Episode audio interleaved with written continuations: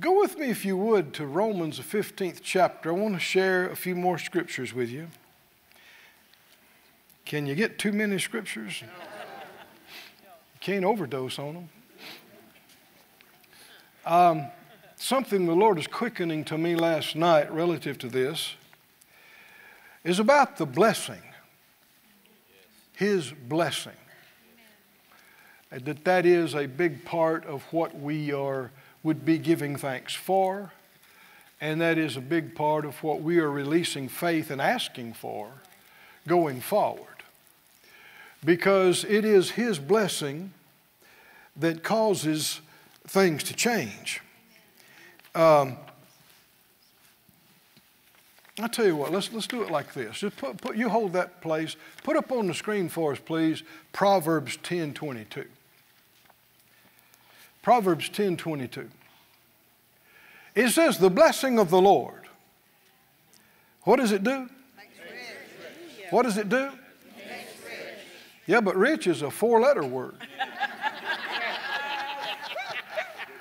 it's four letters. Is it a bad word?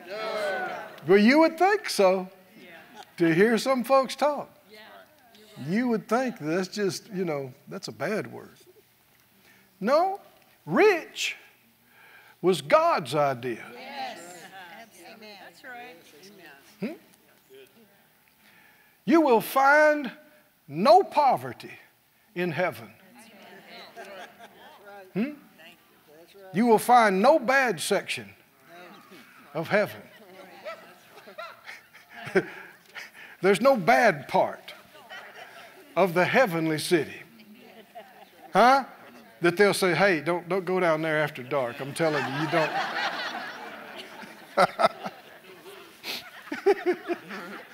There's nobody going hungry. Huh? Right. In fact, no, no sorrow, no crying, no dying, no pain. Oh, somebody say, thank God. We, we, we just got to make it down here a few more days, and then we're done with that forever. We'll never have to deal with it again. But the thing that makes things not only tolerable, but enjoyable down here, right now, is the blessing of the Lord. It makes rich. Now, notice that word make. Makes. This is empowerment. This is enablement the church has been really ignorant about the blessing. The blessing through religious tradition has been relegated to a response to a sneeze. Huh? Bless you. God bless you. What does that mean? Is the person releasing any kind of faith? Or any kind of expectation? No, they're not. It's an empty, traditional, religious saying that means nothing and does nothing. And that should not be associated with something so mighty and powerful as the blessing of the Lord that has the power to make you into something you have not been. The blessing of the Lord, it makes rich. Hmm? The blessing of the Lord, the NIV says, brings wealth. There are other scriptures that say the same thing. And he adds no sorrow with it. The Amplified says, the blessing of the Lord, it makes truly rich. He adds no sorrow with it, neither does toiling increase it. You cannot prosper yourself and, and, and, and just by hard work.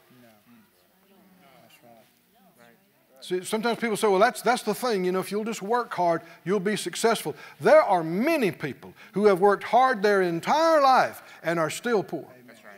That's right. Work multiple jobs. Mm-hmm. Your faith must not just be in what you can do. Your faith must not just be in hard work. That's a substitute for faith in God as your source and provider.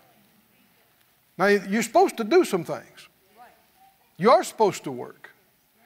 But actually, Ephesians says, let him that stole steal no more, but rather let him work, work with his hands the thing that's good, that he may have to give.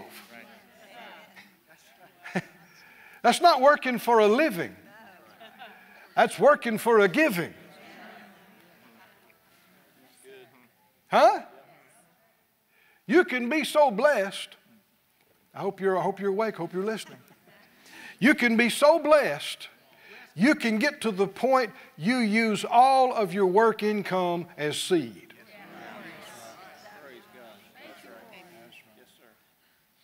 You're not living off your working, you're living off your harvest. Your working is getting your seed. Your working is your giving. You're living off your harvest, which is multiplied what you sown. So that'll have people scratching their head how you live like you do on what you make.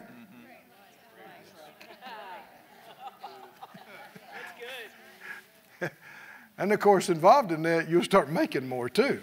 That's part of the harvest. But uh, the blessing of the Lord makes rich.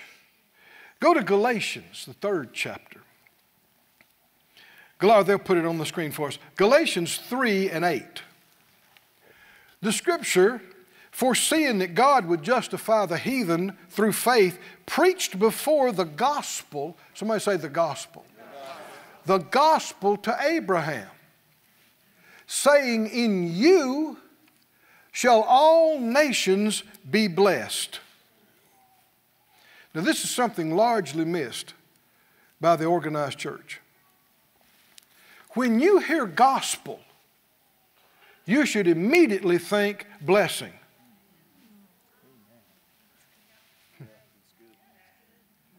But how many do?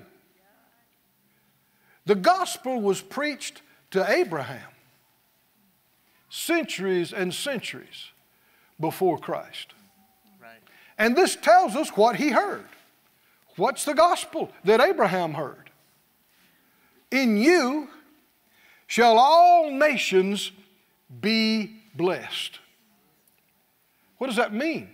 It's talking about the seed of Abraham that the promise was to, which was Christ. And in Christ shall all nations be blessed. Not just saved from hell, but blessed. Oh, somebody say blessed. blessed. Verse 9 So then, they which be of faith, now here it gets broad. Now he's not just talking about Jesus, but everybody who has faith in Jesus. So then, they which be of faith, raise your hand and say, That's me. That's me. Are what? are blessed with faithful Abraham. Abraham had no blessing you don't have. And God made him rich. Yes.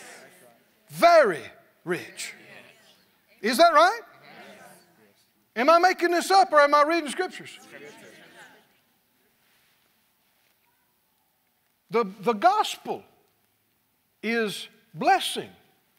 In Abraham, in Abraham's seed, in Christ, shall all nations, we might add that believe it and receive it, be blessed. And then they which are of faith, then, who did receive it, who believe the gospel about blessing in Christ, they are blessed with faithful Abraham.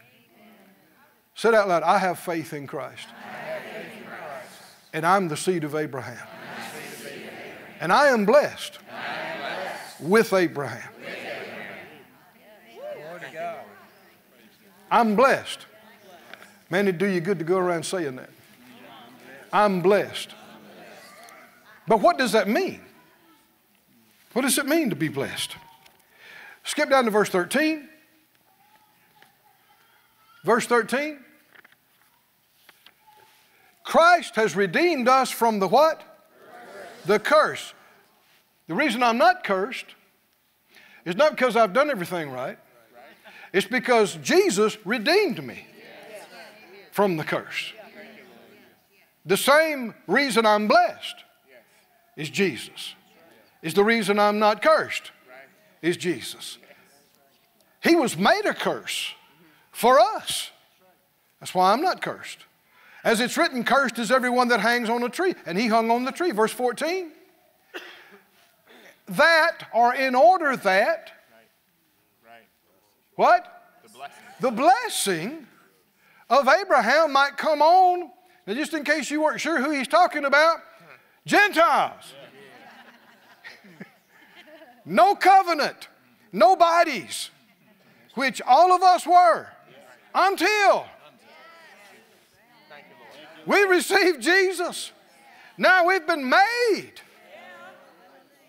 Made the sons of God by faith in Him, and that the blessing of Abraham might come on us through Jesus Christ, that we might receive the promise of the Spirit through faith. Everybody say, I am blessed. I am blessed. I am blessed. I want to give you three things that the blessing does, that the blessing is. Believe with me that I don't go too long. Number one. Well, let me, let me start by saying this the blessing is power. The blessing is the power of God that can do anything.